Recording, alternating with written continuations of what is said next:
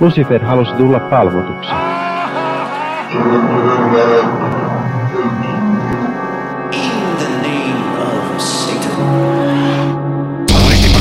Hyvääpä, hyvääpä, hyvääpä, hyvääpä, hyvääpä epäpyhää vuorokauden aikaa. Perkeleen joukot ovat taas kokoontuneet äänittämään tätä podcastia. Tätä podcastia, joka tunnetaan nimellä Sunnuntai-satanisti. Ja mehän olemme satanisteja, sen takia ohjelman nimi on Sunnuntai-satanisti, mutta me olemme tällaisia pörröisiä ja, ja halattavia ja, ja sellaisia niin kuin, e, kesyjä ja, ja mukavia, hyvin empaattisia, ihmisoikeusmyönteisiä, ateistisia toisen aallon e, satanisteja, eli, might ei ole välttämättä right, ja, tai no, right lähtökohtaisesti ei ole right, ja, ja natsit ovat kakkapyllyjä, ja ihmisoikeudet on, on tosi jees, ja empatia on, on juttu, joka on sekä tärkeä että tosi ärsyttävä, ää, koska empatiakin voi väsyttää. Empatia-uutupumus on ihan asia, jonka olen oppinut. Se on, se on itse asiassa ollut hyvin valaisevaa itselleni, mutta todellakin, jos olette sellaisia satanisteja, jotka ajattelee, että saatana on ihan sellainen oikea, maailmassa konkreettisesti vaikuttava voima, joka maagisesti aiheuttaa pahantekoja, niin, niin sitten suosittelemme liittymään vaikkapa Suomen luterilaiseen kirkkoon, mutta, mutta tota, me emme ole niinkään sitä porukkaa, joskin olette täysin vapaita kuuntelemaan tätä ohjelmaa siitäkin huolimatta. Mutta minä en ole ainoa ihminen, joka puhuu nopeasti sekavia ja ehkä vähän liian paljon, vaan samaa genreä meillä on edustamassa muun muassa Henri. Hyvääpä hyvää epäpyhää vuorokauden aikaa näin minunkin puolestani. Ja samaa meillä on sanomassa myöskin Paju. Hei vaan, hei kaikille jälleen kerran. Ja tänään me puhumme aiheellisesti satanismista, joka perinteisesti ajatellaan, että se on sellainen niin kuin hyvin yksilölähteinen uskonto ja, ja elämänfilosofia, niin miten se liittyy yhteisöllisyyteen ja minkä takia me silti kokoonnumme esimerkiksi tekemään podcastia tai perustamaan ö, yhdistyksiä tai, tai uskontoja, uskontokuntia tai muuta tällaista, ja miten tämä paradoksi on selitettävissä vai onko se. Mutta sitä ennen perinteisesti käydään läpi uutisia, ja iso uutinen tänään on sellainen, että meillä on ö, uusi LGBTQIA plus relevantti lakialoite, kansalaisaloite siis, ehjänä syntynyt loppu eheytyshoidoille. Haluaako Henri avata, että mistä on kyse?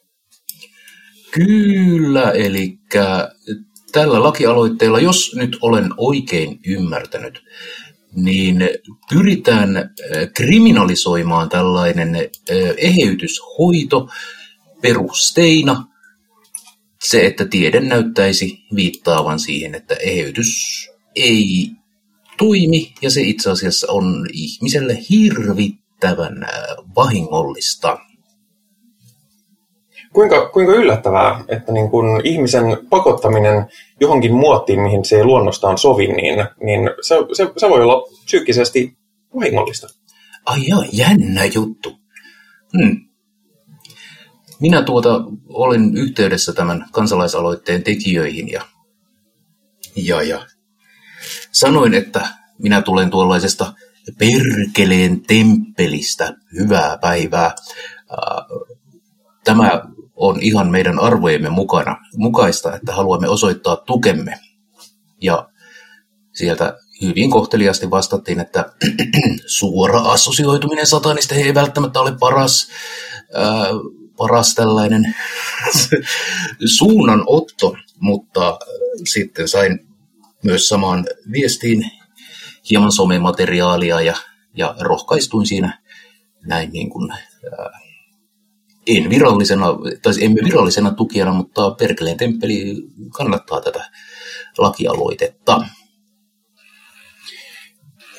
Mä tunnen joitakin niitä ja, ja tota, no, mä oon yllättynyt, että, että mä, mä voisin veikata, että ainakin osalle niin kuin henkilötasolla assosioituminen satanisteihin ei ole mitenkään, en, en siis sano, että he itse missään nimessä identifioituvat näin, en, en siis itse asiassa tiedä yhtään, mutta, mutta voisin kuvitella, että heillä ei ole mitään sitä vastaan, että, että tämmöinen assosiaatio on. Mutta se on kyllä ihan totta, että satanistisessa aktivismissa ja kansalaistekemisessä täytyy välillä miettiä sitä itsekin, että mm, ehkä minä en halua olla satanisti juuri tässä.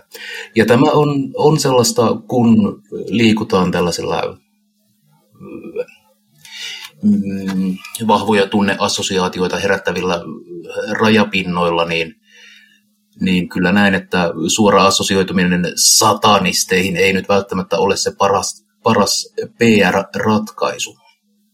Hmm, mä, niin. mä oon miettinyt vähän samaa silleen, että ei, niin kun, jos, jos Suomessa olisi useampi satanistinen seurakunta ja kaikki satanistiset seurakunnat olisivat, että jes, tämä on paras niin kuin mitä luultavimmin ne olisivat, niin sitten mitä luultavimmin olisi, olisivat aloitteen tekijät silleen, joo, joo, joo, joo, joo, meidän on, meidän on vain yksi ja, ja on nimenomaan voimakkaita tunnereaktioita suuntaan ja toiseen, niin voi olla helpompaa sanoa, että, että ensi kerralla sitten ehkä.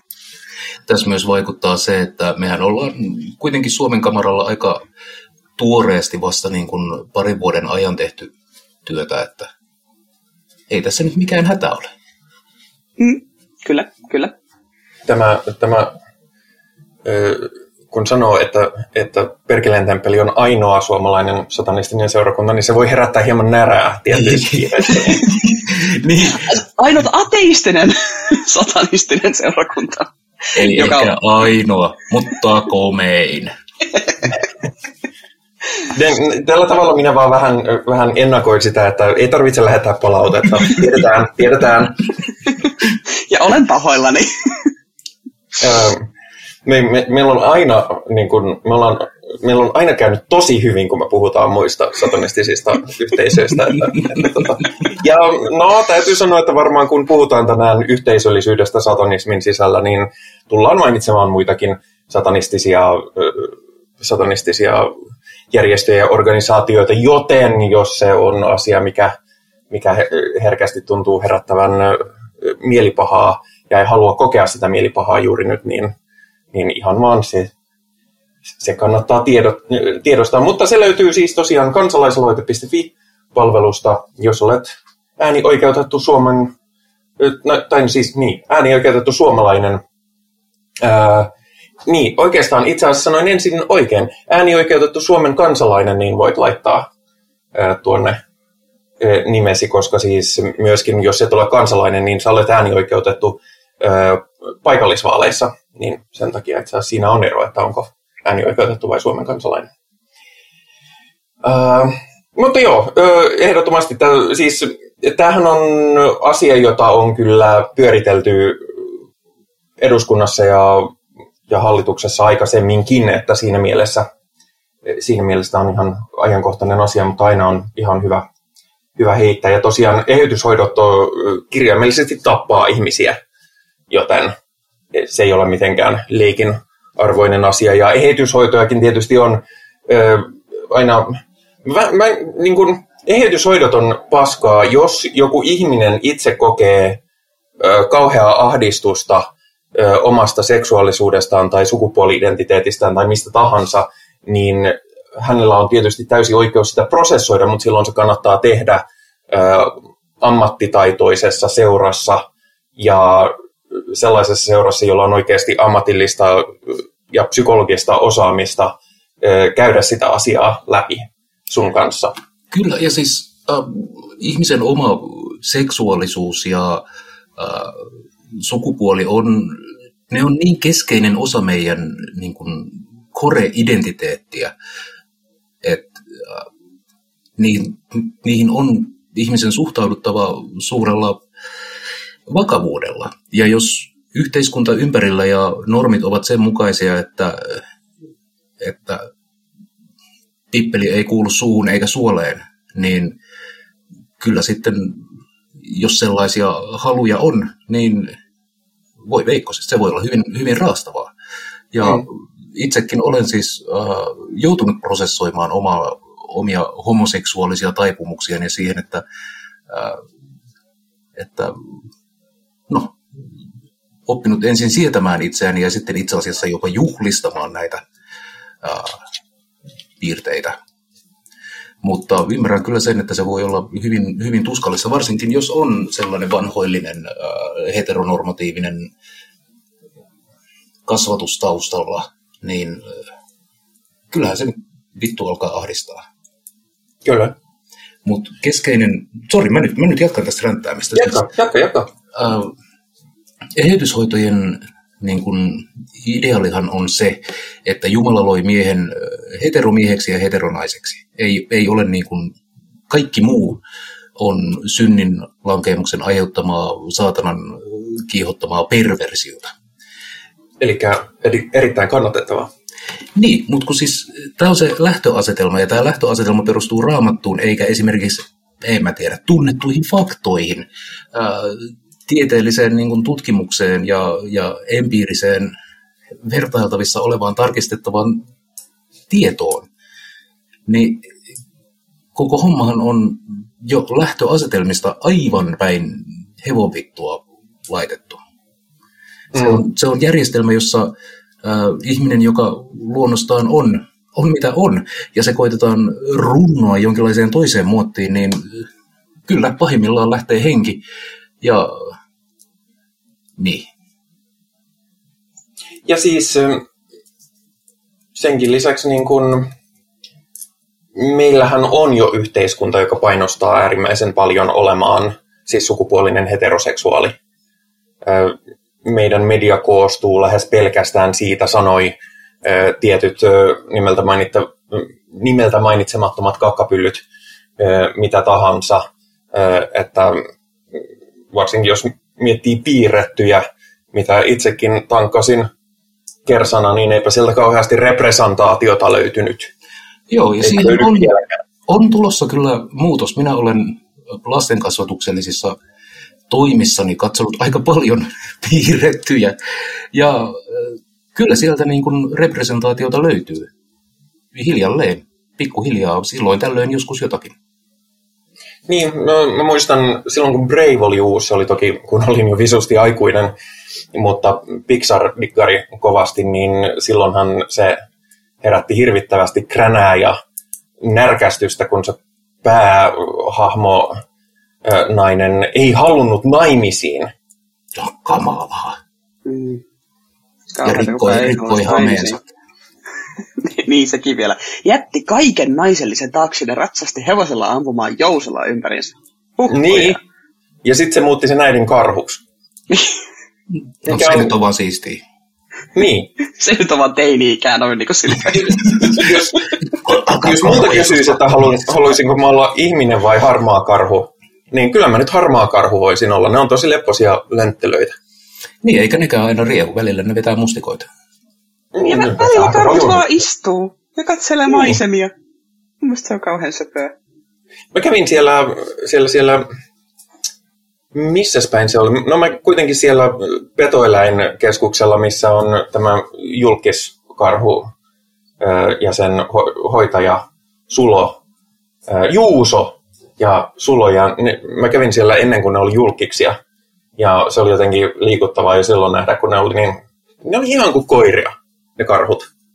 Hmm. Ne tuli nuuhkimaan samalla tavalla ja, ja niillä oli ihan samat elkeet, joten, joten sunnuntai-satanisti opettaa ole empaattinen ihminen, paitsi jos voit olla karhu, ole silloin aina karhu.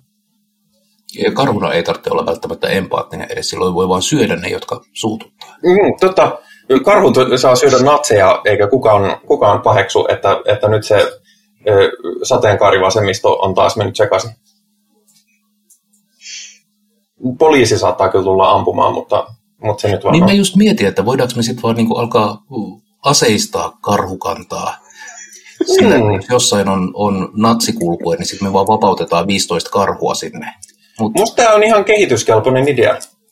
On joo, pitää jos, joskin... ne, niin kuin karhujen hyvinvointi. Sitä paitsi jos nyt syö natseja, niin varmasti siinä tulee vatsanpuruja. Joskin nämä suomalaiset kar- karvut kyllä tuppaa pääasiassa olla niin lepposia, että ne varmaan vaan menisi katsoa, että mitäs, mitäs meininkiä tämä on. Ja nyt puhutaan niistä eläimistä, ei karvaisista homoseksuaalisista miehistä, joissa niistäkään ei ole mitään vikaa, mutta nyt puhuttiin nimenomaan niistä eläimistä. Mutta äh, johtopäätöksemme on siis, että taistelkaamme äh, natsia vastaan karhuilla ja menkäämme allekirjoittamaan kansalaisaloite ehjänä syntynyt loppu eheytyshoidoille edistääksemme tätä tavoitetta. Sitten toinen uutisotsikko mainittakoon liittyen yhteen toiseen satanistiseen yhdyskuntaan, The Satanic Templeiin. Nimittäin The Satanic Templeilla on ollut taas tämmöinen jenkkimainio tämmöinen, nyt mulla hävisi sana kokonaan päästä, tällainen tempaus, se se oli. Öö, tota, nimittäin Marylandissa, Yhdysvalloissa, on, on tällainen iso risti, betoniristi, joka, joka, josta käytiin oikeutta, että, että hei, että tämä on, tämä on julkista niin kuin, liittovaltion omistamaa maata, että etteikö tämän pitäisi olla irrallaan uskonnosta, että saako täällä olla risti. Ja ö, lopulta korkein oikeus päätti, että koska tämä on veteraaneja kunnioittava rauhan risti, niin se ei ole uskonnollinen ja siksi ö, se saa olla siellä. Ö, ja, ö, ja tässä, tähän reagoidakseen The Satanic Temple on adoptoinut tämän ristin ja on muuttaneet sen nimen The Blandensburg Peace Crossista.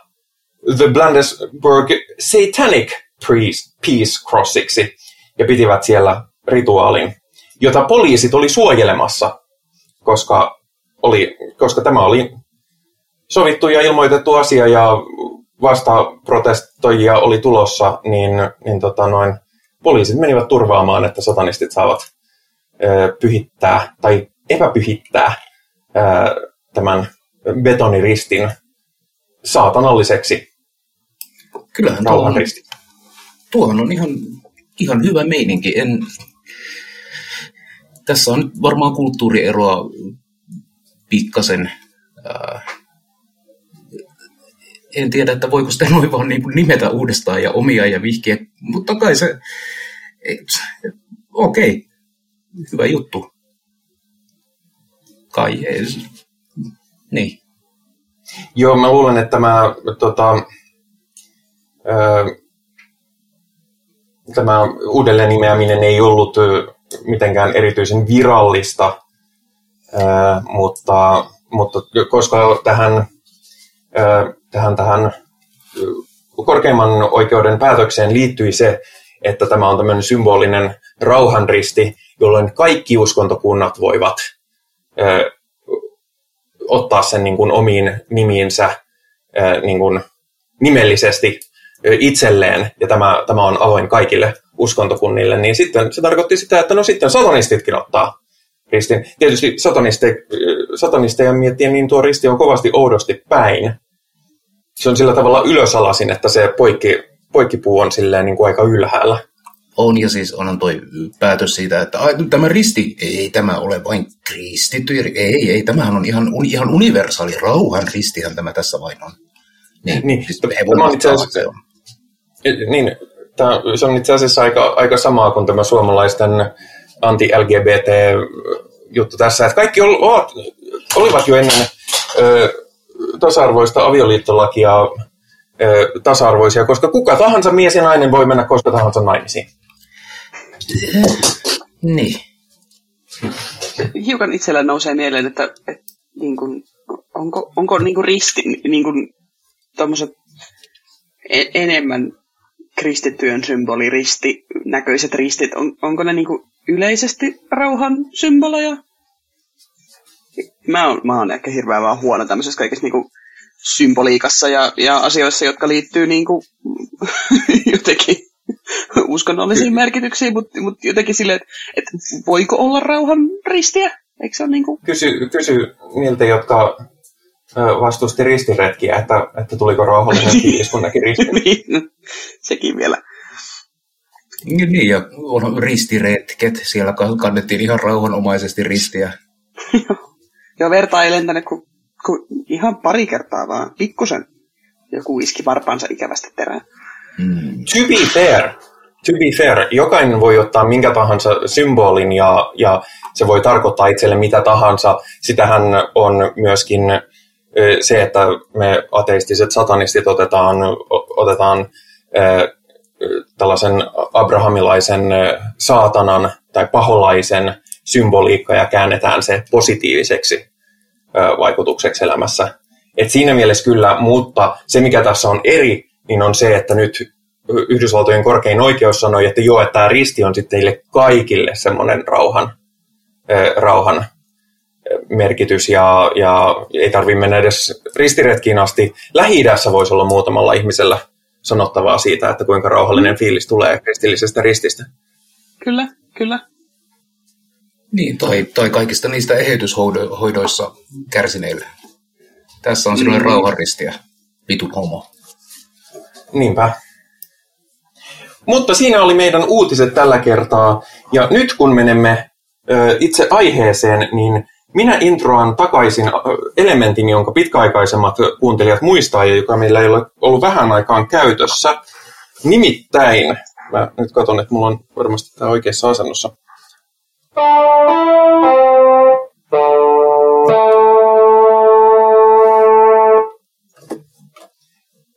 Minä nimittäin olen tänään paholaisen avokaado. Oh.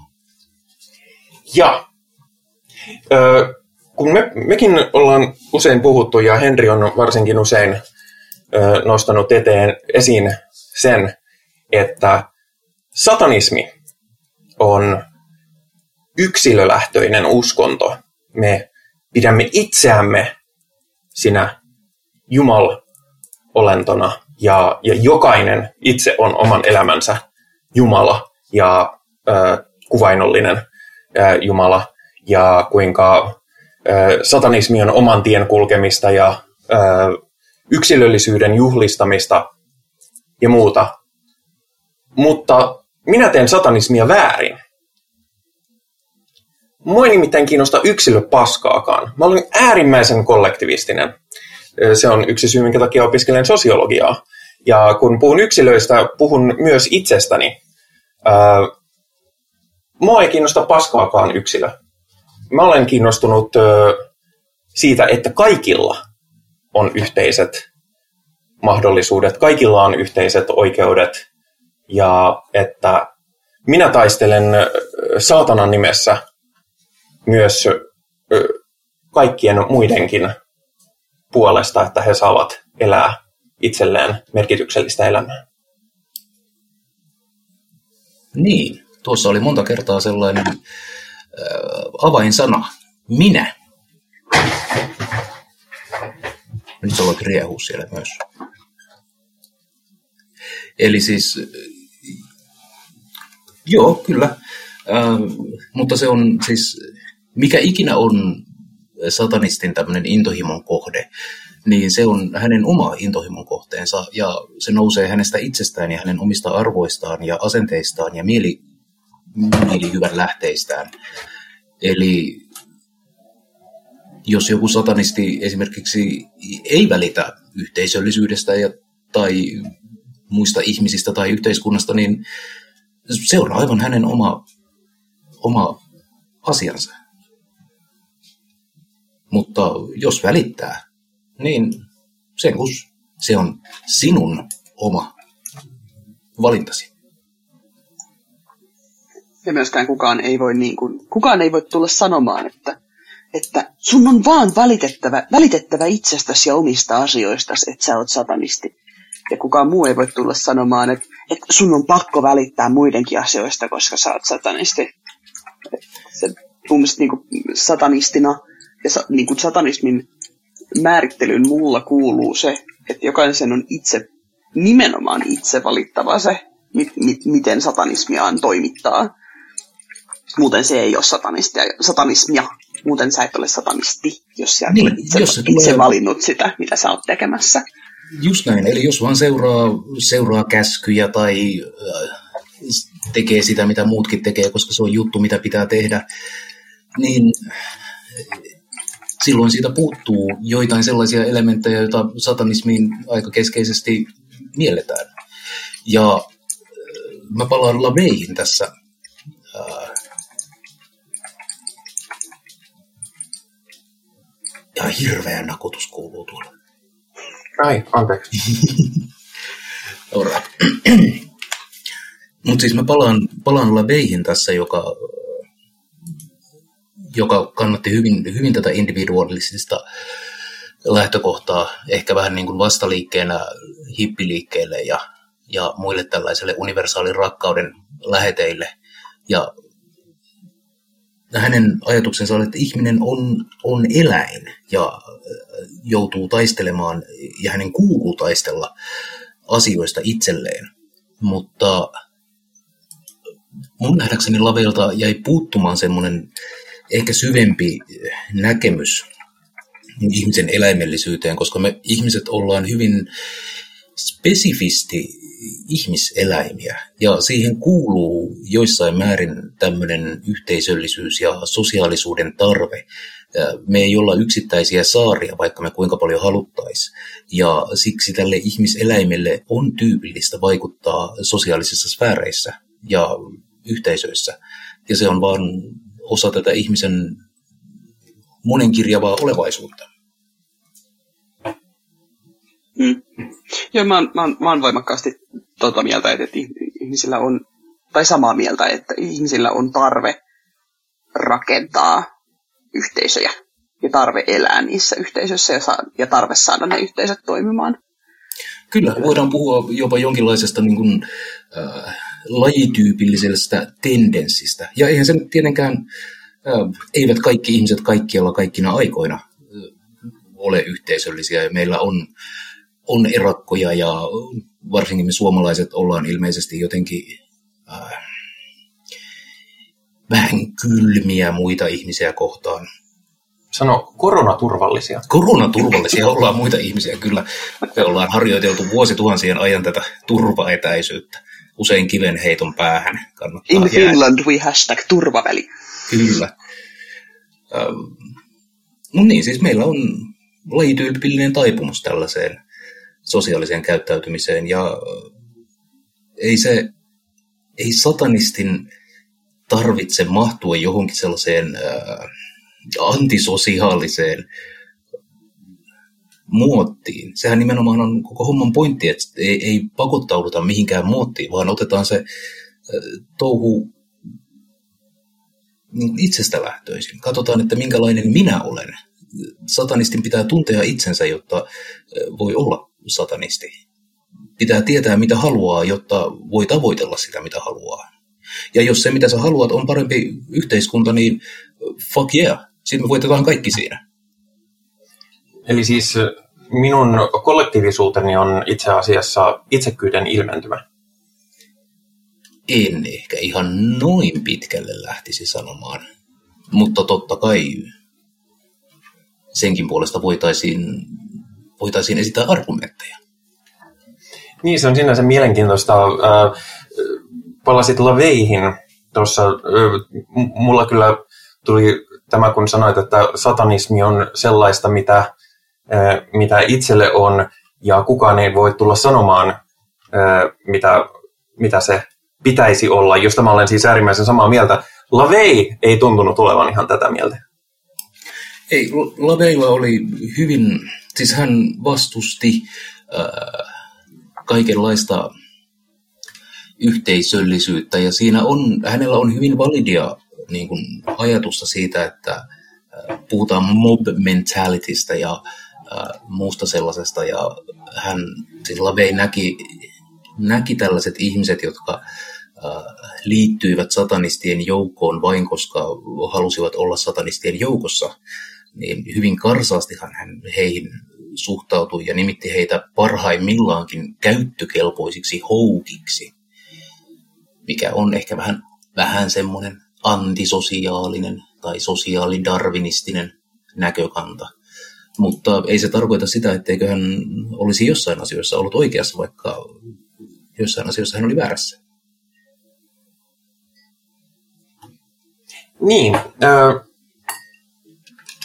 Henrihän on erityisesti, mutta me kaikki ollaan äh, nimenomaan liitytty äh, satanistisiin äh, yhteisöllisiin projekteihin. Yksi niistä on tämä, äh, tämä podcast, toinen niistä on Perkeleen temppeli.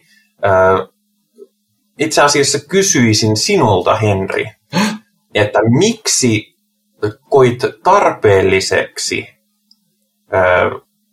perustaa suomalaisen, tai olla perustamassa hyvin näkyvänä hahmona Suomelle, tai Suomeen satanistista seurakuntaa, etkö olisi ollut vain tyytyväisenä satanisti omassa nurkassasi ja nyhkyttänyt siellä elämän epätoivoisuutta? No minähän olen nyhkyttänyt äh, omassa nurkassani ihan, ja siis nyhkytän tänäkin päivänä hyvin, hyvin mielelläni ihan omissa oloissani. Äh, ja siis mä olen kauan ollut satanisti ennen kuin tulin saatanakaapista ulos. Ja meitä oli muutama, muutama ihminen äh, usean vuoden aikana, jotka äh, joko identifioituvat satanisteiksi tai ovat satanismin myönteisiä äh, tai eivät välttämättä halua lokeroida itseään niin kuin pelkästään satanisteiksi. Mutta tässä oli muutama semmoinen vaikutin. Yksi oli ihan selkeästi The Satanic Templein nousu tuolla toisella puolella maailmaa ja tavallaan median kasvanut kiinnostus satanismiin. Ja kun nyt näin, että Jorbakon toisella puolella homma saatiin käyntiin ja toimimaan, ja se näytti itse asiassa hirveän hauskalta. He pystyivät yhdessä tekemään monia sellaisia rienaavia tekosia, joista yksin olisin saanut vain unelmoida. Ähm, ja sitten kun ainoa Suomen satanisti, jota media löysi haastateltavaksi, oli muuan Johannes Nefastos, joka, joka rukoilee vittu, ties mitä, Johannes Kastajaa ja, ja Lucifer Kristosta, ja jonka ulosanti on täyttä paskaa, niin minua alkoi, alkoi silloin harmittaa, tai siis päivittelimme moneen kertaan yhdessä, että taas, taas siellä setä Nefastos ripuloi mikkiin ja vaikuttaa niin syvälliseltä saatanan palvojalta. Ja kun kukaan muu ei täällä ollut tuonut ilmistä ensinnäkin satanismin monenkirjavuutta, satanismin historiaa, sitä mitä satanistinen filosofia on eri oppikunnissa, niin sitten piti, piti tehdä itse. Ja koska mulla oli semmoinen elämäntilanne, että mä pystyin toimimaan omalla nimelläni ja omilla kasvoillani, niin sitten vähän profiloiduin tähän olemaan julkinimenä, mutta ei siis missään nimessä Perkeleen temppeli ei ole koskaan ollut mun sooloprojekti. Ja se ei todellakaan pyörisi, ellei ihmiset olisivat siitä innostuneet ja lähteneet mukaan. Ja mua, mua itseäni, mä olen hyvin introvertti ja koen sosiaalista ähkyä, jos mä joudun ihmisten kanssa liikaa keskustelemaan ja tutustumaan ja vaihtamaan small talkia ja muuta. Mä en ole minkäänlainen niin community manager. Niin, tota, mua on aina kauhistuttanut se ajatus, että Perkeleen temppeli olisi jonkinlainen sosiaalinen yhteisö. Hyi helvetti, sitten siellä olisi niitä muita ihmisiä. Mutta parin vuoden aikana ää, tässä on tutustunut kouralliseen sellaisia aidosti miellyttäviä ihmisiä, jotka, joiden kanssa jakaa tällaisen samanlaisen arvopohjan, samoja asenteita, samoja arvoja ja äh, halua tehdä samankaltaisia asioita, niin mä olen ollut hyvin yllättynyt siitä, miten mukavaa mulla on ollut muiden satanistien kanssa. Ja erityisen mukavaa tässä tekee sen, että mikään voima ei pakota meitä satanisteja olemaan toistemme kanssa missään tekemisissä, mutta me voidaan, jos me halutaan. Ja kun mä tiedän, että mikään niin kuin, äh, tämmöinen, no me ollaan sukulaisia, meidän pitää sietää toisiamme, se ei vaikuta meihin, me ollaan ventovieraita käytännössä toisillemme. Ja ainoa asia, joka saa meidät tutustumaan toisiimme, on aito mielenkiinto ja aito halu.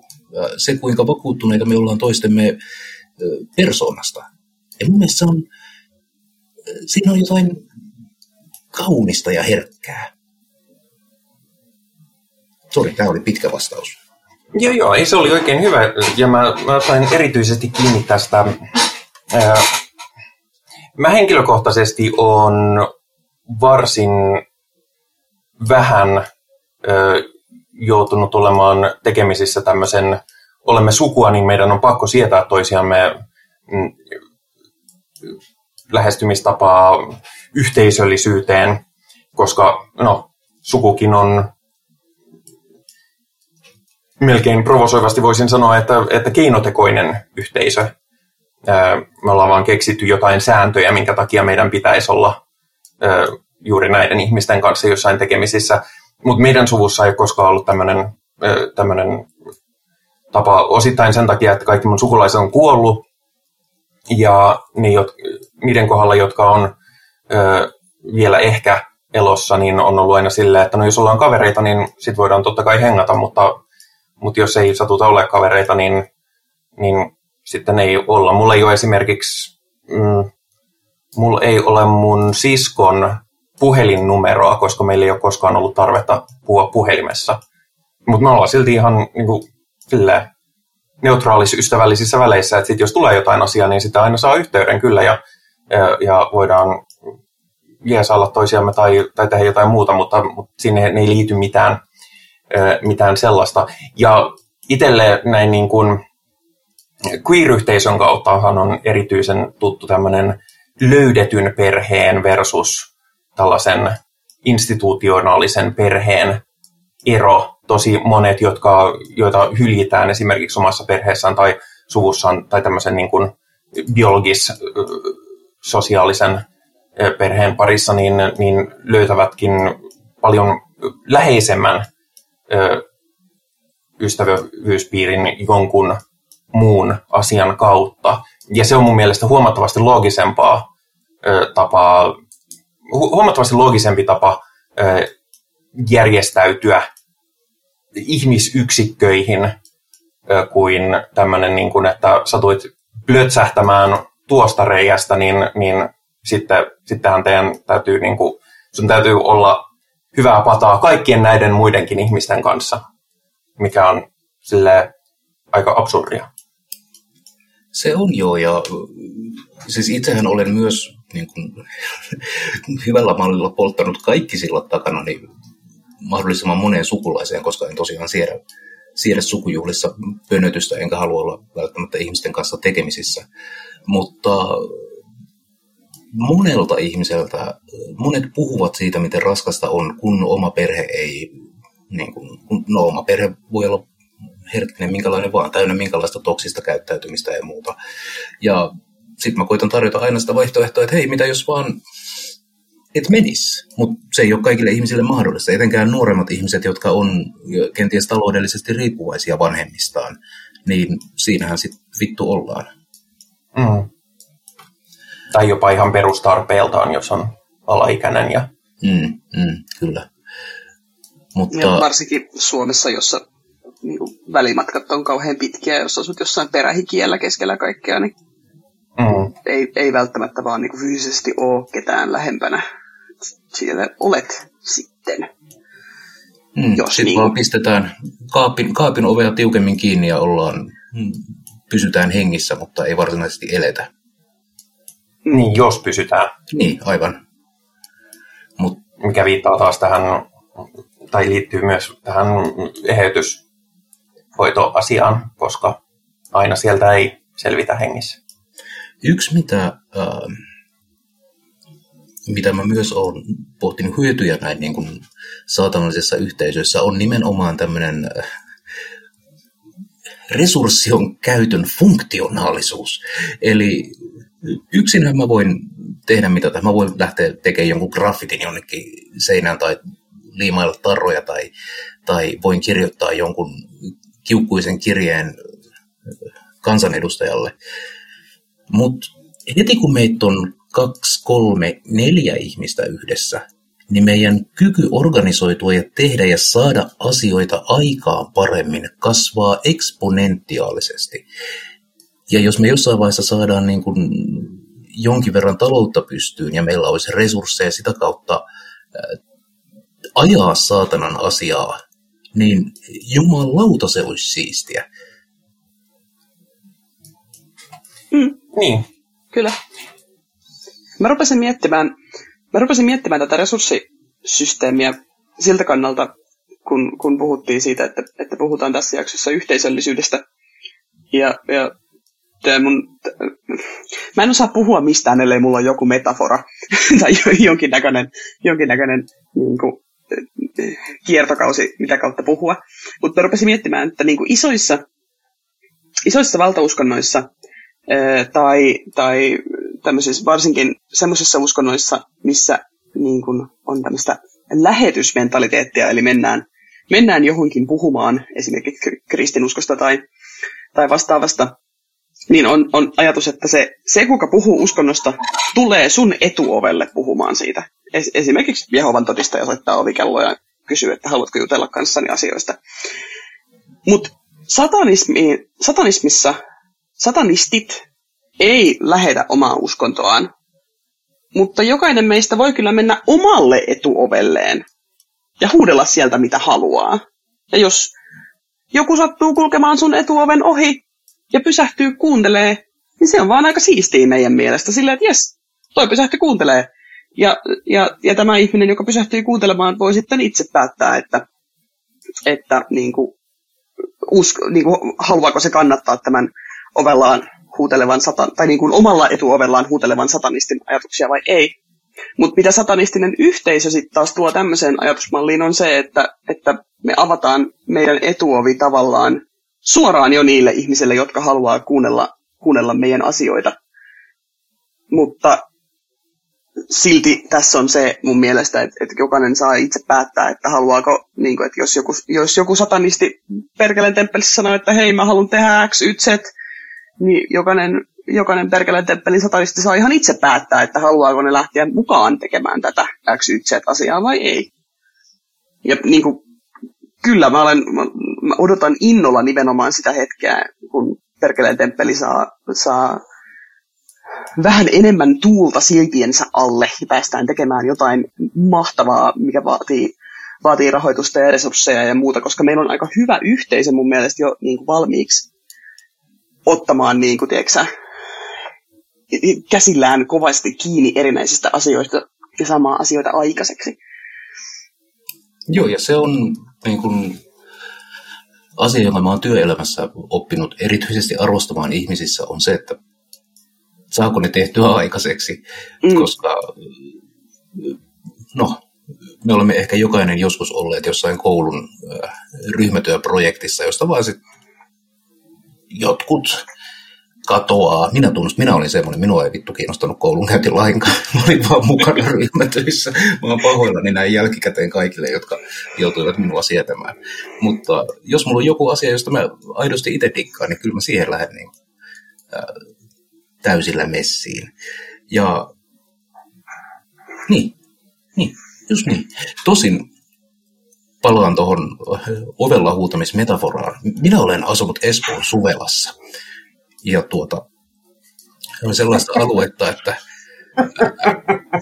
karaoke... Mä en tiedä, tiedä mihin, mihin tämä on menossa, mutta maininta Espoon Suvellasta rupesi huvittamaan mua jo suuresti. Joo, no siis asuimme karaokebaarin yläkerrassa ja alue on aika tunnettu sosiaalisista ilmiöistä ja minulla on ollut sellainen naapuri, joka kyllä tuli ovelle, ovelle, omalle ovelleen huutamaan rappukäytävään. Ja se ei ollut cool. Älkää tehkö sillä lailla. Minä en halua kuunnella, kun sinä huutelet rappukäytävään keskellä yötä. Espoon suvella on ainoa, ainoa paikka Suomessa, missä mulla on seksuaalisesti ahdisteltu randomisti bussipysäkillä, joten mä en, mä en jotenkin yhtään ihmettele tätä. Se kuulostaa ihan suvelalta. Joo. Oikein no. kaunis paikka ja siis ihan viihtyisä. Se, että jos vaan siellä on niitä omia lieveilmiöitä. jotka voi olla... Lieveilmiötä nimeltä Espoon keskus. Niin, juuri näin. Näköjään muuten Suvellassa on nykyään islamist, islamilainen yhdyskunta. On, on, ja siis rukoushuoneita on useampia. Se on ihan siis kuuluu, kuuluu, kuuluu Espooseen.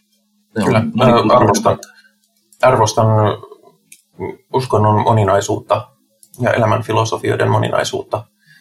Sekin, sekin erottaa musta, siis kaikki satanistit ei tietenkään ajattele niin, mutta, mutta noin niin kuin, omaan satanismiini kuuluu vahvasti se, että mua ei haittaa, jos joku muu uskoo jollain toisella tavalla kuin minä tai, tai noudattaa jotain muuta elämän filosofiaa niin kauan, kun ei tee vahinkoa muille sitä tehdessään. Mm, toi on toki semmoinen keskustelun Pandoran lipas, että mutta siis joo, perus, perusasioita olemme samaa mieltä. Toki mun pitää lisätä semmoinen kaviaatti, että, että islamhan on kerrassaan kuvuttava uskontokunta ja sen teologia on, on täynnä ongelmallisuutta ja, ja Joskin näin. islamissakin on monia, monia haaroja, monia on, on, ajattelutapoja. On, on. Mutta siis tota... se on autoritäärinen teistinen lähetysuskonto, niin fuck that noise, ei, ei nappaa yhtään. Niin on kristinuskokin. Niin, aivan. Ö, mutta siis, ö, menee vähän aiheesta, mutta siis joo, ö, ö, niin kuin meidän paulaisen avokadot silloinkin kun Henri on avokadoinut, niin, niin minähän toki ö, puhuinkin sille tarkoituksella provokatiivisesti ja muuta. Mun mielestä satanismi ja, ja yhteisöllisyys kuuluu juuri niin paljon yhteen, kun, kun ihmiset haluavat sen kuuluvan. Joskin sitten, kyllähän tämä joskus tuo ristiriitoja. Me, me voin spoilata jo tässä vaiheessa, että lähitulevaisuudessa me tullaan puhumaan enemmän The Satanic Templeista ja sen organisaatiojärjestelmästä ja sen ongelmista tai ainakin näennäisistä ongelmista ja sisäisistä ristiriidoista koska Satanic Temple, itse olen Satanic Templein jäsen ja, ja tota, pidän lähtökohtaisesti sitä, mitä ne on tuoneet maailmaan ja tuoneet satanismiin, niin erittäin positiivisena asiana. Mutta, mutta siinähän on aina justiinsa se vaara, että, että kun lähtökohtaisesti ollaan yksilölähtöisiä siinä, että miten me toteutamme omaa elämänfilosofiaamme, niin sitten kun me muodollisesti järjestäydymme, niin sitten tulee mukaan asioita niin kuin säännöt, byrokratia, ö, protokolla ja muita ällöttäviä asioita, jotka hyvin usein, ellei suorastaan vääjäämättömästi satanistisissa yhteisöissä aiheuttaa konflikteja ja, ja ö, pakan hajoamista, niin siinä mielessä mä oon välillä miettinyt, että onko, onko satanistinen järjestäytyminen realistista pide, pitkällä tähtäimellä? Ihan varmasti on mun mielestä, mutta se vaatii sitten vaan tietynlaisia ihmisiä. Jos, jos niin kuin satanismissa on hyvä puoli, että jos ei naposta, niin voi lähteä vetämään jos ei, mor, jos ei mua naposta olla Perkeleen temppelissä, niin mä lähden pois. Mut sitä ei voi toisaalta myöskään tietää, mihin asiat kehittyy ennen kuin ne on kehittynyt siihen pisteeseen. On ja siis äh, toihan on haaste. Mä en näkisi, että se on este, mutta äh, haasteenahan on se, että satanistit usein ei ole kovinkaan sellaisia lauma-orientoituneita tottelijoita, vaan me ollaan aika, aika sellaisia härkäpäisiä itsenäisiä tapauksia. Mutta toisaalta ei tässä nyt mitään lammaslaumaa olla katrastamassakaan, että, se tavallaan niin nämä haasteet kuuluu ää, tähän satanismiin. Mutta mä olen aivan varma, että me voidaan, me kyetään organisoitumaan. Ihmisillä on kyky siihen. Ja no mä olen roolipelaaja nörtti, niin äh, sekin on totuttanut mut siihen, että on kasa eksentrisiä ihmisiä, joilla on sosiaaliset ää, taidot välillä hakusessa.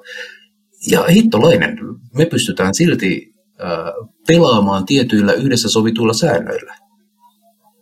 Ja ei ole mitään estettä, miksei satanistit pystyisi siihen. Mm. Se vaan homma pitää rakentaa silleen, että auktoriteetti ei ole arbitraarista, säännöt ei ole tyhmiä ja sitten sellaista jatkuvaa työstämistä asioista. That's it. Meidän pitää GASP muokata säännöt yhteisöömme sopiviksi.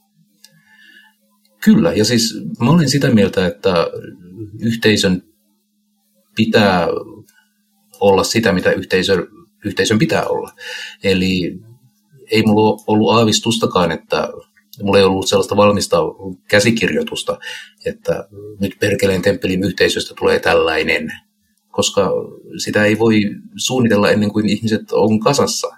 Minkälaisia ihmisiä on mukana, minkälaisia tarpeita ihmisillä on, mitä ihmiset haluaa tehdä. Niin se kaikki vaikuttaa siihen, että mikä lopulta on kuvio, miten me edetään ja mitkä on ne yhteiset pelisäännöt ja mitä me halutaan ylipäätään tehdä. Ja halutaanko me tehdä yhdessä. Hmm. Niin, mun mielestä itse asiassa toi, mitä Paju sanoi vähän aikaisemmin, on, on, tota, se on aika olennainen juttu. Ö, jos satanisti on mukana jossain järjestöhommassa tai järjestäytyneessä tekemisissä ö, ja kokee, että hei, tämä ei enää vastaa minun arvopohjaa tai ta- tavoitteita tai, tai jotain oman tunnon asiaa, niin no sä sanoit silleen, että voi lähteä vetämään, mutta toisaalta mä näen sen hyvin epäaggressiivisena. Mun mielestä se on hyvin looginen mm.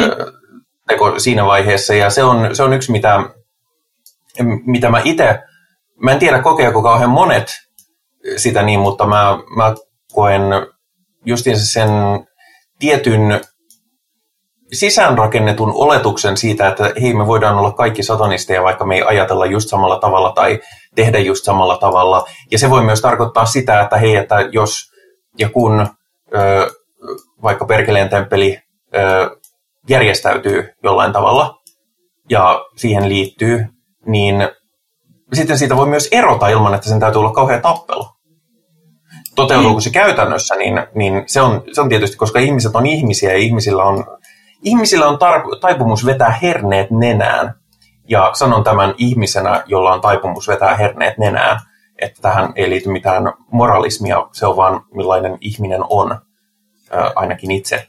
Kyllä, ja satanisteilla vielä yleensä on, äh, ei ole ongelmaa äh, näyttää myös niin kuin, tällaisia negatiiviksi koettuja tunteita, kuten turhautuminen ja viha. Siis, niin, niin. Sellaisia me niin se on, ollaan.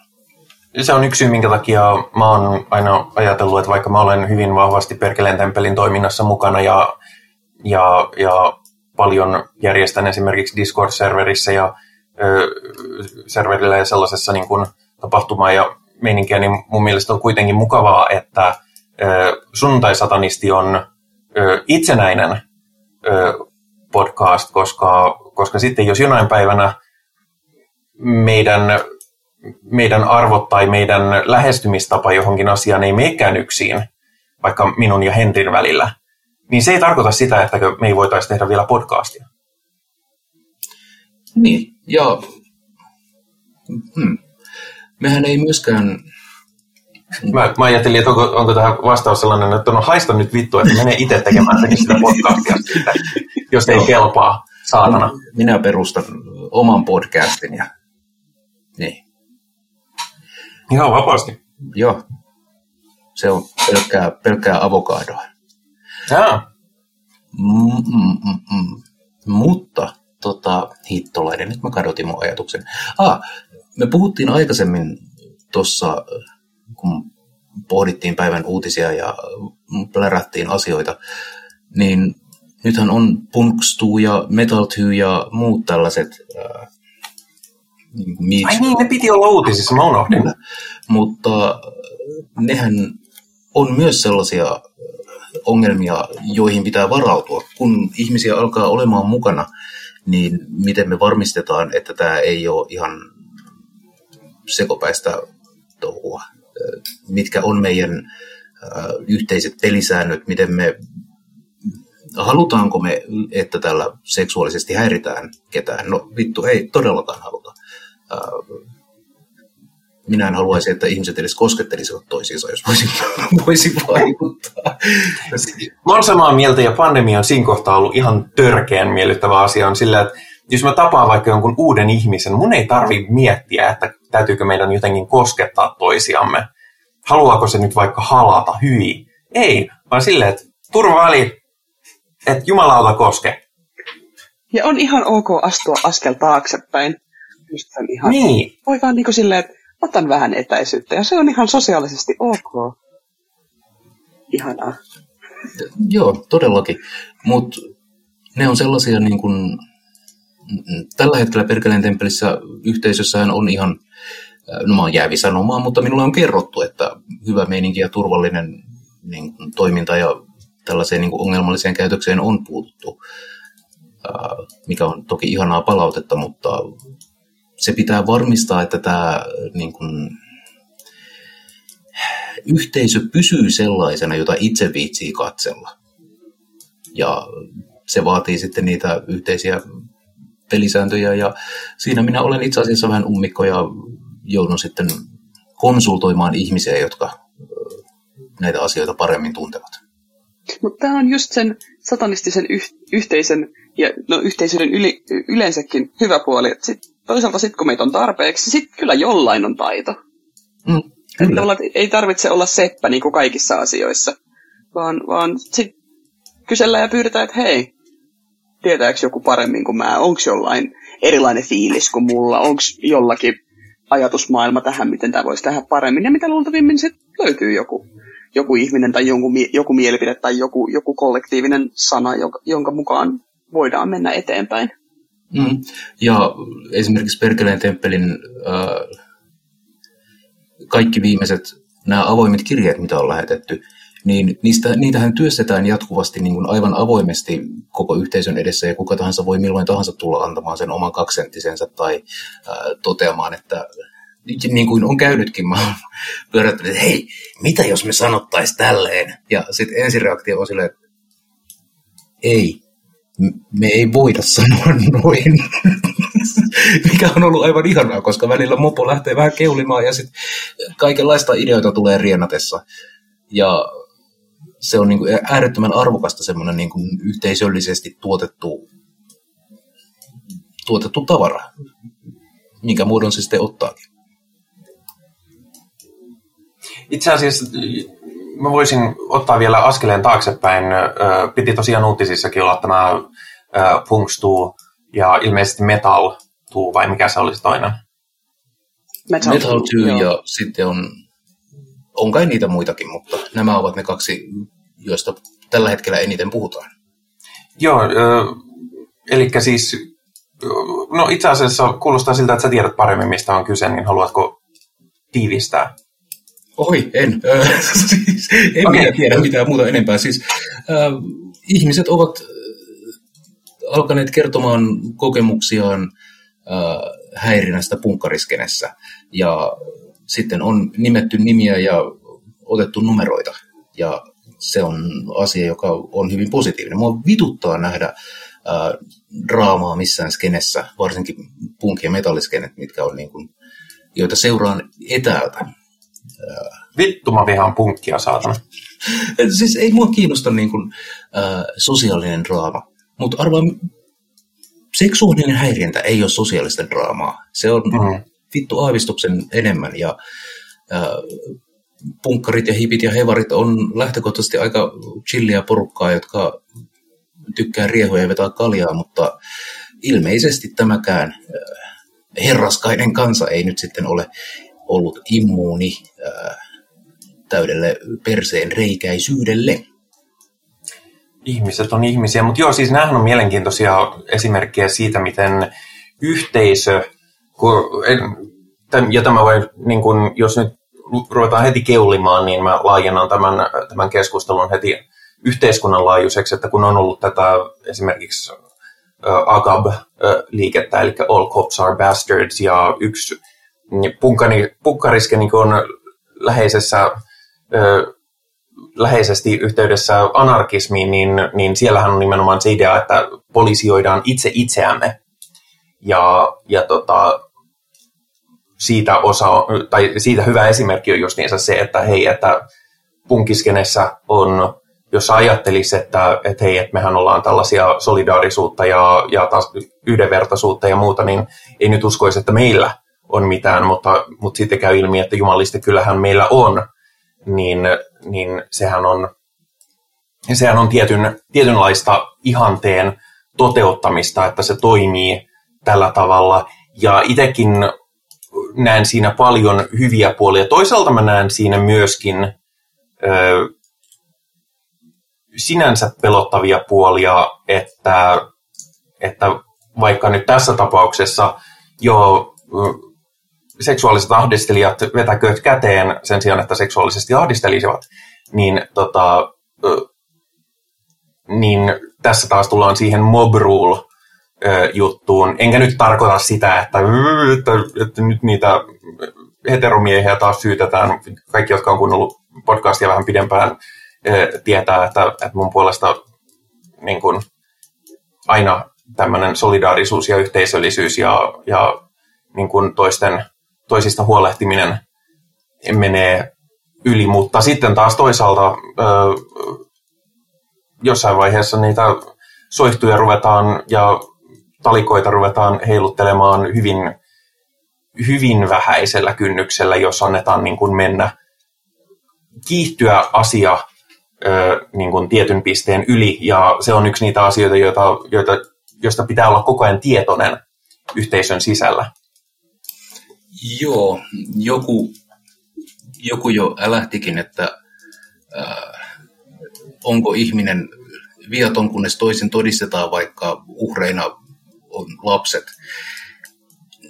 Niin, joo, vähän valitettavasti kyllä. Se on... Niin, oikeudenmukaisuus ei ole helppoa. Mm. Ja ei me voida ihan oikeasti teilata ketään, jos meillä ei ole niin kuin, luotettavaa näyttöä. Ja meidän on pakko olla hyvin varovaisia tällaiseen niin kuin mukaan lähtemiseen ja niin kuin asioista suuttu, suuttumisen motivoimana ää, riehumiseen. Joskin sitten taas esimerkiksi itse kannatan vahvasti MeToo-liikettä ja, ja sitä, että uhreja pitää kuunnella ja ö, uskoa.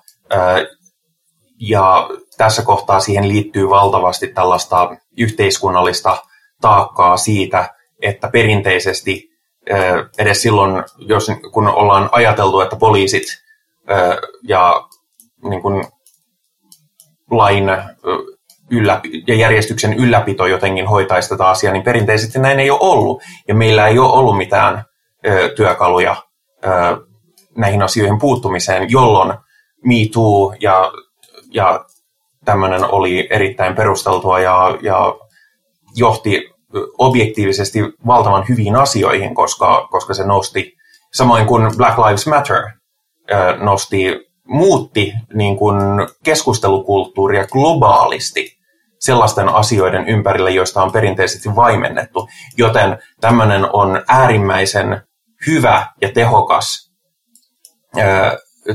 työkalu, ja en ole sitä missään nimessä, mua vähän ällöttikin niin kuin sanoa edes tätä tuosta näkökulmasta, koska, koska mulle tuli heti sellainen ällö setämiesolo, olo, että, että ei tässä nyt uskalla mitään enää tehdä ja aina, niin aina minua syytetään kaikesta. No siis en henkilökohtaisesti en ainakaan tietääkseni ole ahdistellut ketään seksuaalisesti. Ja jos olen, niin se on, se on ollut vahinko. En usko, että näin on käynyt. Mä olen niin ujo ja varovainen. Mutta siis mutta siis tällaiset reaktiothan syntyy silloin, kun valtavan epäoikeudenmukaisuuden annetaan tapahtua ja toistua. Ja siitä syntyy kaikenlaisia vihaisia reaktioita, ja kaikki niistä ei ole yhtä positiivisia. Ja sekin pitää muistaa esimerkiksi äärioikeiston nousu globaalisti on reaktio pahaan oloon ja, ja epäoikeudenmukaisuuden tuntuun. Se, että onko se epäoikeudenmukaisuuden tuntu todellista vai kuviteltua, se on eri asia, mutta se ei vaikuta niiden ihmisten reaktioon. Kyllä, ja siis olet aivan oikeassa. Me Too-kampanja, Black Lives Matter ja kaikki muu on ollut äärettömän arvokasta ja tarpeellista. Ja en niin kuin halua niitä minimoida. Lähinnä ehkä tiedostaa sen, että tämä on aina välillä helvetin monimutkaista ja, ja varsinkin jos tapahtuneiden asioiden tai siis tapahtuneista väärinkäytöksistä on kulunut aikaa, niin sen näytön tuominen on, on usein jopa aivan mahdotonta. Ei minulla ole tähän mitään ratkaisua muuta kuin, että lakkakaa olemasta perseestä. Mm. Kuten Griswell sanoi, rankaiskaamme syyllisiä, palkitkaamme viattomat. Minä olen ihan viaton siinä tapauksessa. Se on Plan 9 from Outer Spaceista, mikä on, mikä on maailman parhaita kömpelöitä elokuvia. Mutta sekin, että miten niin kun, tapahtuman järjestäjänähän toi on niin kun, asia, joka ansaitsee tulla pohdituksi. Jos järjestää jotain niin kun, miittiä tai tapahtumaa tai vastaavaa, tai vaikka emme tiedä saatanaista rituaalia tai mielenosoitusta, tai peräti mellakkaa, tai talon valtausta, tai en mä edes tiedä, niin silloin pitää huolehtia kaikkien ihmisten turvallisuudesta, koska tapahtuman järjestäjänä se on sun vastuulla. Ja taas teet jotain epäilyttävää siellä. Älä kiinnitä siihen mitään huomiota. Ja tuommoinen lotina vaan. No anyway. Niin, ja meidän täytyy, meidän on pakko oppia ottamaan tämä niin kuin ihmisen perseys huomioon. Ja tähän näkyy esimerkiksi niin kuin erilaisissa kristillisissä yhteisöissä, jossa kuvitellaan, että, että no, mehän nyt kaikki olemme kristittyjä ja seuraamme Jeesusta, eihän täällä nyt kukaan mitään väärinkäytöksiä tee. Ja sitten Batang, meillä on katolinen kirkko ja meillä on Jehovan todistajien tämä aivan massiivinen seksuaalisen hyväksikäytön skandaali ja, ja kaikkea muuta. Ja melkein tuntuu, että jokainen seurakunta on täynnä sellaisia niin kuin vaiettuja äh, kähmintöjä ja muuta, ja, jotka sitten ratkeaa uhreja syyllistämällä ja muuta. Ja se on, kiukuttaa minua. Aivan suunnattomasti kiukuttaa minua. Mutta en mä tiedä. En, kertokaa te minulle, miten asia ratkaistaan. Ja siis kaikkien tähän liittyy huomattavan suuressa elementissä valta. Mm, valta mahdollistaa hyväksikäytön. Jos mietitään ihan niin kuin näitä isoja MeToo-liikkeen myötä vihdoin oikeuden eteen joutuneita ihmisiä, ne on ollut hyvin rikkaita, hyvin voimakkaita ö, ihmisiä, jotka on sillä, että ne ovat niin valta-asemassa suhteessa uhreihinsa, niin pystyy sillä luikertelemaan pois siitä, siitä vastuusta. Ja se on mun mielestä yksi asia, mikä, se on yksi asia, mikä esimerkiksi Satanic Templeissa itseäni vähän, vähän ja oikeastaan aika paljonkin vieraannuttaa, on nimenomaan se, kuinka paljon valtaa ja henkilökulttia se niin kuin järjestötasolla muodostaa tiettyjen yksilöiden ympärille. Jep, ja tämä on pelottanut mua henkilökohtaisella tasolla, koska mä olen tosiaan profiloitunut Perkeleen temppelin toimintaan niin vahvasti, ja mua kauhistuttaa, mikä ikinä kuviteltu valta-asetelma siinä nyt olisi niin kuin, muihin Perkeleen temppelin jäseniin koska jos sä tuotat kontenttia ja ja olet tekemässä asiaa, johon muut lähtee mukaan, niin siinä on vähintään tämmöinen parasosiaalinen suhde syntyy. Ja siinä voi olla kuvitteellisia valtarakenteita ja siksi, siksi olen ominut itselleni tittelin harhaan johtaja. Älkää vittu seuratko minua, sillä sitten te lähdette harhaan.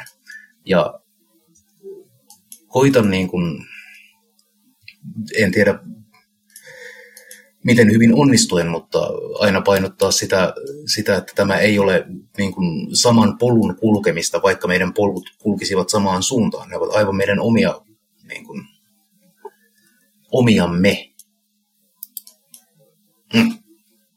Kyllä.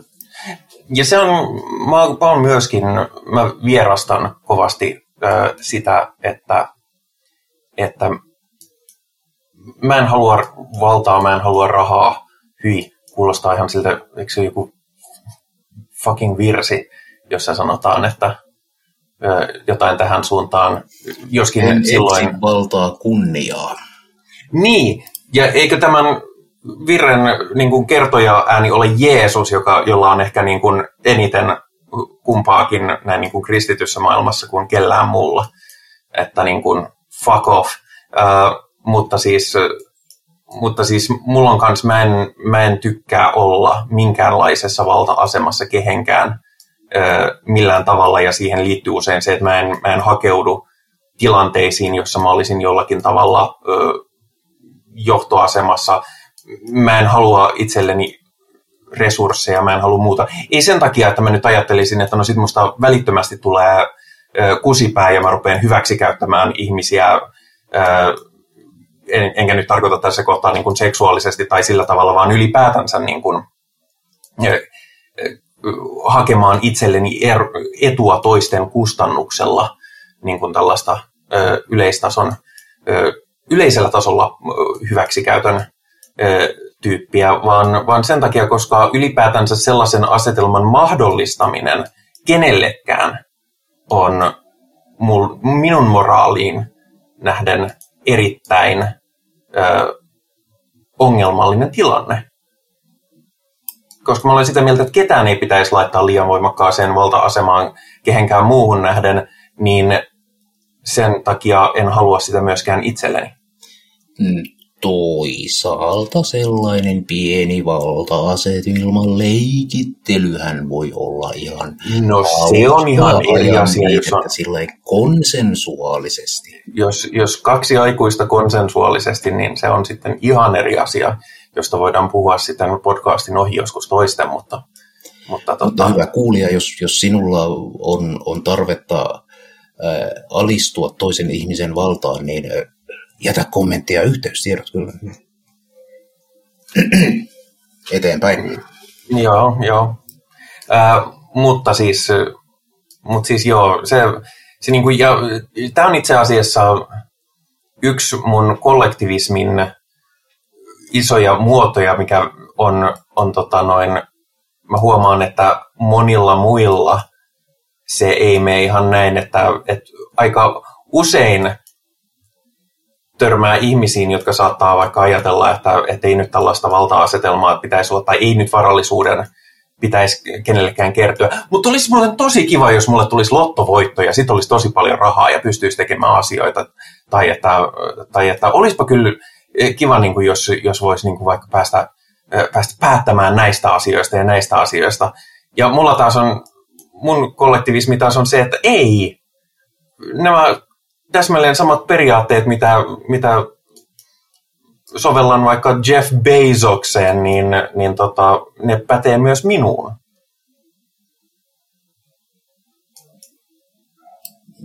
Koitatko sanoa, että jotain jotain raketilla lentämisestä avaruuteen? No, sanon, että Jeff Bezos on äh, ihmisten köyhyyttä ja epätoivoa hyväksi käyttävä kusipää, joka on rakentanut valtakuntansa itseään heikommassa olevien ihmisten alistamisen varaan.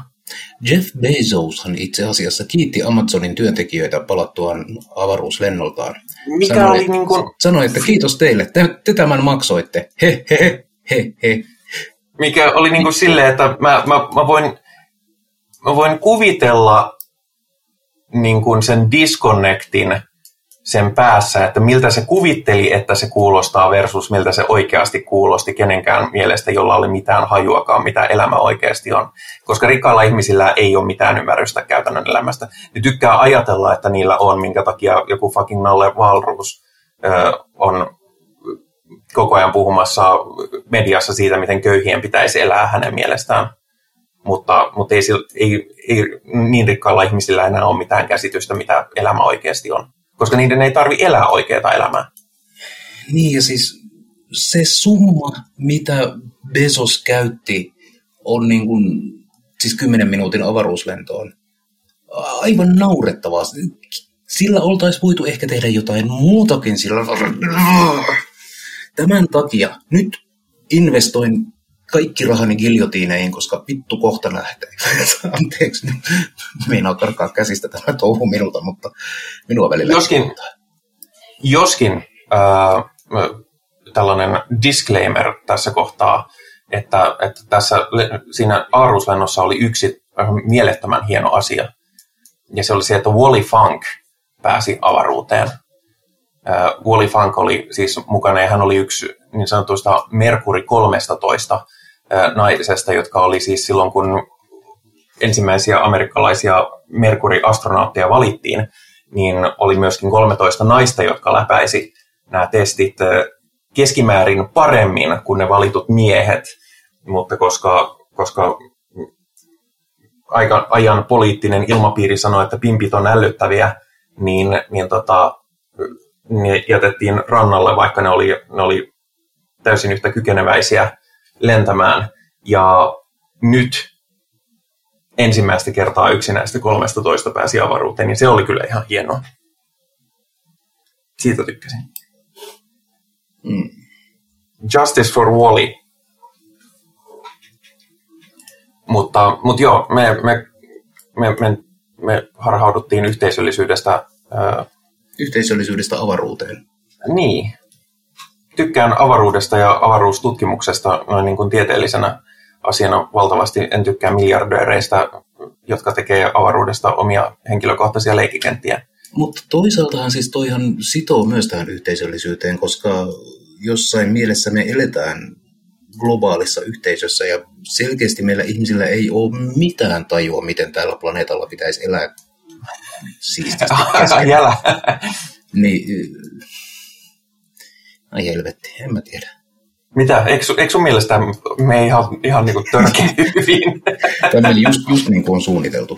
Joo. Ja siihen siis varmasti kristinuskon äh, veto osittain perustuukin, että, että kylläpä asiat on perseestä. Voispa ne olla paremmin. Ja sitten tulee käärme ylikauppa ja sanoo, että itse asiassa jonain päivänä ne tulee olemaan vielä paljon paremmin. Koska Jumalalla on suunnitelma. Eh. Mm, mm. Tai, tai vaihtoehtoisesti elämä on perseestä, mutta jos et elä sitä juuri niin kuin minä haluan, niin se tulee olemaan ikuisuuden ajan vielä enemmän perseestä. Mm. Joten elähän nyt pelossa sitten. Niin. Mm. Jos me saataisiin jotenkin kitkettyä ihmisistä semmoinen niin kuin seuraamisvietti, halu niin kuin seurata vahvaa johtajaa, niin se olisi kyllä se olisi erinomaista.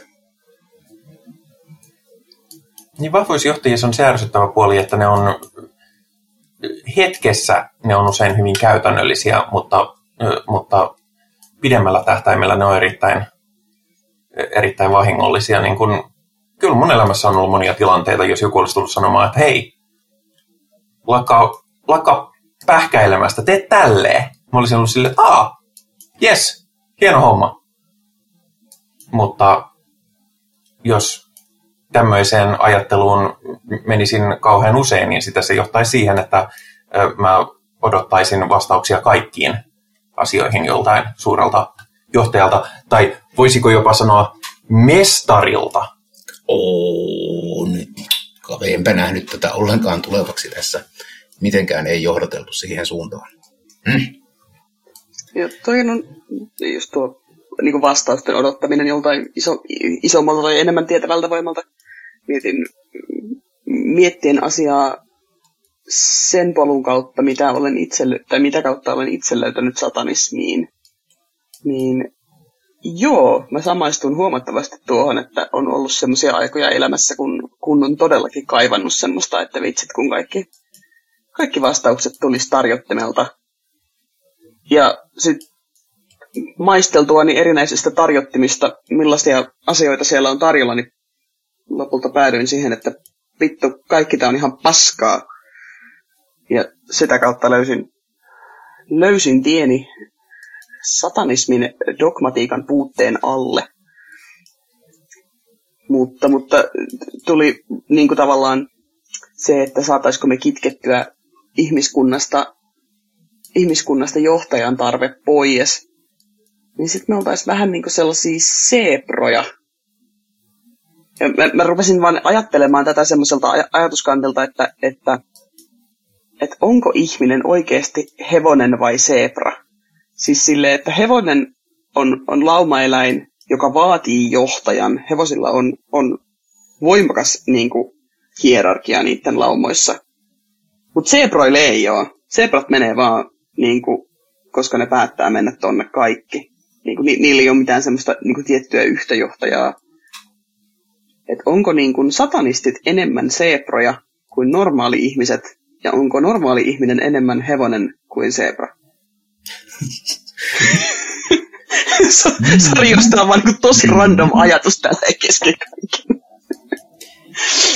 Siis, musta se on ihan hyvä, hyvä vertaus. Tietysti tämmöistä retoriikkaa on käytetty muun muassa, kun puhutaan lampaista ja, ja, ja, ja varsinkin äärioikeisto puolella susista nimenomaan ja niin kuin, että alfa-uroksista ja tällaisista ymmärtämättä, että siis susilaumassahan on alfaurosjohtaja, joka siis aina kun lauma kulkee, niin se kulkee viimeisenä varmistaen, että kaikki ovat selvinneet matkasta kunnossa, joka on jotain ihan muuta kuin nämä alfauroiden perään haikailevat tyypit öö, luulevat sen tarkoittavan.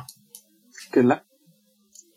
Ja ihmisinähän, ihmisinä meillä lauma-identiteetti tulee vahvasti siitä niin kuin suuresta johtajasta ja sillä on ne omat, omat etunsa, eli sä voit jättää asioiden murehtimisen jollekin korkeammalle tasolle.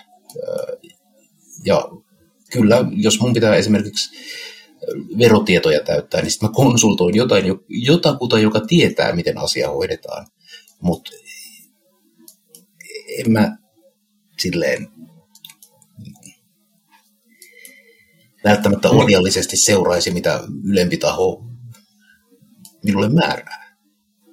Niin itse asiassa, mitä mm, tämä sitookin nimenomaan hyvin siihen, että tietty yhteisöllisyys ja tietty johtajuus erittäin hyvästä, niin kun, jos mennään tälle linjalle, niin mietitään vaikka mulla on, mulla on märkä paise varpaassa. No asiaan mielelläni, asiaan mie- miettimään mielelläni otan vaikka jonkun koulutetun ihmisen, muun muassa lääkäri olisi niin kuin tosi jees. Että hei, et, sä osaat nämä hommat, että et, katos tätä, mitä tehdään.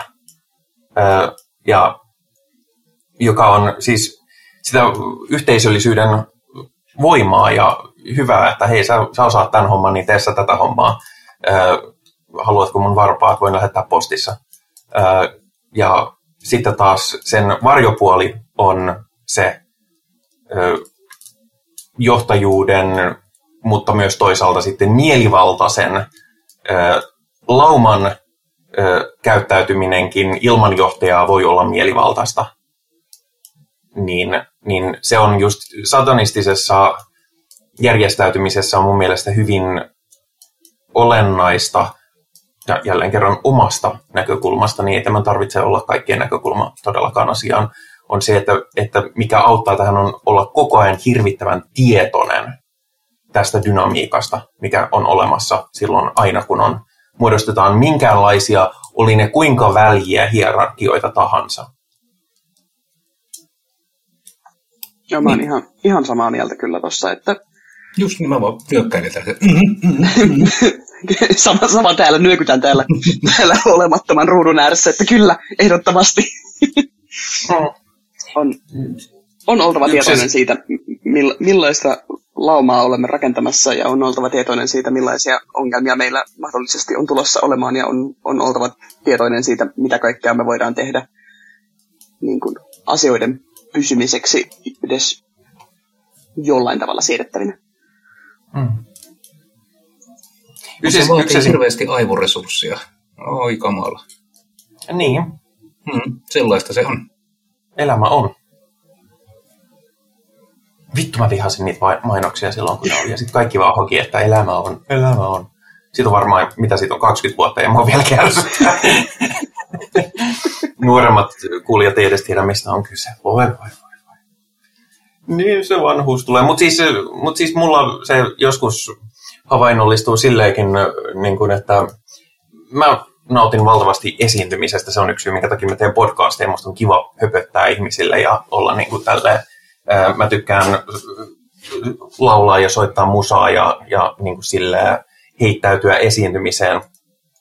Mutta sitten jos mä oon katsomassa konserttia, jotain suosikkiartistia, niin, ja niillä tulee joku tämmöinen niin kuin yleisön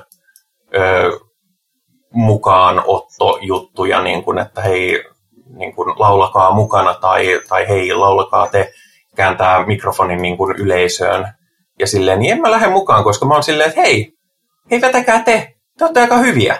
Sen takia mä tulin. Toi kuulostaa joltain covidia edeltäneeltä aikakaudelta. Kun... Joo, no se, se on hyvin vahvasti juurikin sitä. Joo. Äh, viimeinen konsertti, jonka näin ennen covidia oli, oli Devin Townsend, ja siellä taas mä olin niin fiiliksissä, niin että siellä jopa osallistuin. No ja lauloin mukana, kun pyydettiin. Olen ollut en ole dogmaattinen tässäkin. Olen ollut semmoisessa konsertissa, jossa minä olin ainut, joka osallistui yhteislauluosuuteen. Kaikki muut seisoi hiljaa. Minä en. Silloin kun meidän bändi on esiintynyt, niin meillä on ollut monta semmoista konserttia, että siellä on vain yksi tyyppi, joka, joka taputtaa ja kaikki muut on sillä, vaan niin pyörittelee päätään biisien välissä. Oi voi. Tervetuloa Suomeen esiintymään. Näinpä. Jep. Mutta. Tarkoittaako se sitä, että meillä alkaa olla pohteet yhteisöllisyydestä ja sitä, siitä, mitä yhteisöllisyys tarkoittaa, ö, tarkoittaa satanisteille? Ainakin näille satanisteille paketissa. Kyllä. Mitä luultavimmin. Tämä on sellainen aihe, mihin, mihin on mielenkiintoista palata esimerkiksi parin vuoden päästä tai, tai sitten kun saadaan, saadaan perkeleen temppeliin vähän enemmän isommin asioita kiinni. Et mm. Miten se on muodostunut sitten meidän, meidän yhteisössämme? Mm.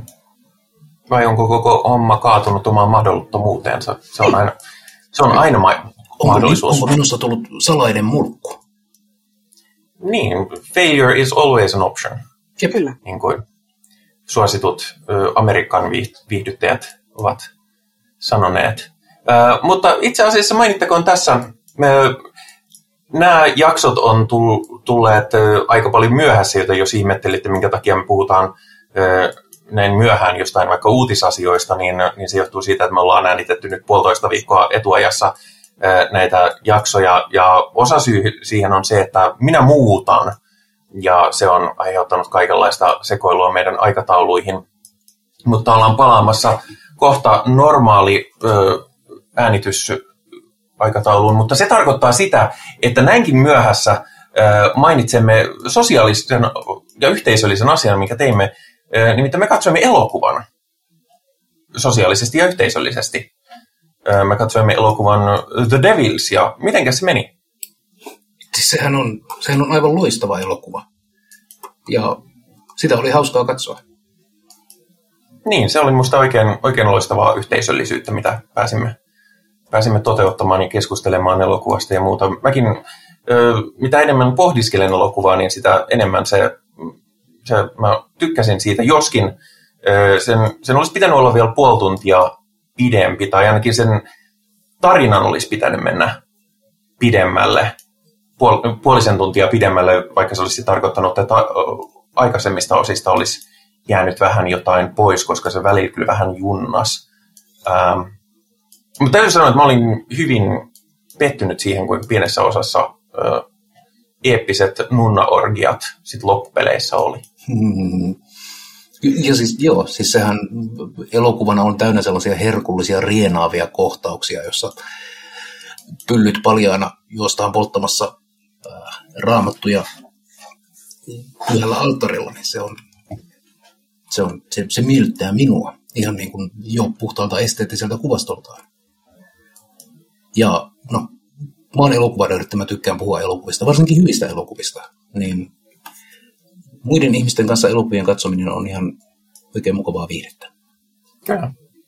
Ja missä tämmöistä yhteisöllisyyttä voi kokea, on ö, Perkeleen temppelin Discordista, johon löytyy linkki meidän ohjelman merkinnöistä. Sunnuntai-satanistilla on, on siellä oma autonominen ö, osastonsa, jossa muun muassa näitä elokuvailtoja järjestetään. Ja itse asiassa, kun kuulette tämän, niin aivan lähitulevaisuudessa on tapahtumassa jotain suorastaan pysäyttävää.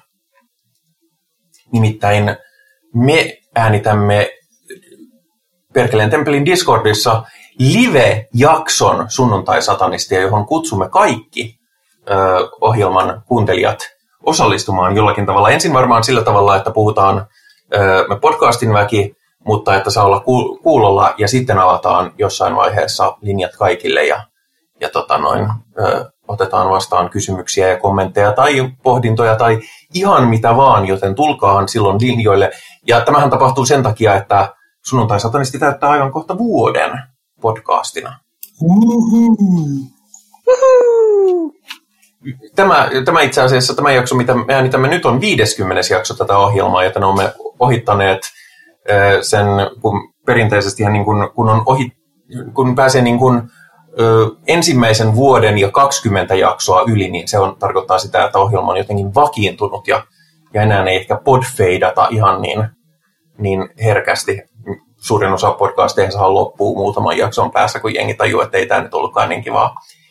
Mikä oli aina jo meidänkin kohdalla tietysti, koska jos tämä ei olisi ollut kivaa, niin me oltaisiin lopetettu.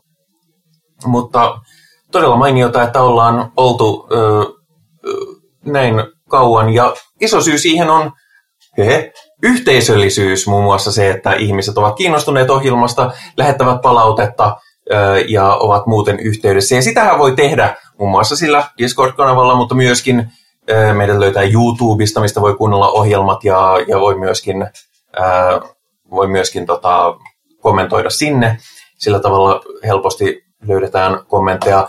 Ja sitten sunnuntai-satanistilla on Facebook, tämmöinen sivu, joka on, joka on avoin, eli sieltä voi käydä tsekkailemasta asioita ilman, että täytyy tykätä ja sillä tavalla leimaantua ikävästi. Ja sinne voi lähettää myöskin yksityisviestiä, jos, jos haluaa sillä tavalla olla yhteydessä. Ja sitten kannattaa vaan mainita, että onko palaute sellaista, jota halutaan, että luetaan ohjelmassa vai sellaista, joka vain tyylikkäästi luetaan ja, ja silloin luultavasti vastataan niin kuin suoraan sillä alustalla. Ää, nämä on, nämä on tota, kaikki mainioita tapoja osallistua. Ja myöskin meidän ohjelmat löytää Spotifysta ja Google Podcasteista ja Apple Podcasteista ja monista podcast päättyvistä, nimeltä päättyvistä palveluista. Mutta nyt on aika kiittää niitä, jotka osallistuivat tähän yhteisölliseen kokemukseen nimeltä podcastin teko. Joten kiitän muun muassa Henriä. Kiitos. Mm, kiitoksia vain. Ja kiitän muun muassa Pajua. Kiitos. Kiitos, kiitos. Ja kiitän kaikkia kuuntelijoita. ja me palaamme asiaan seuraavalla kerralla, joten heipä, hei. Heipä, heil.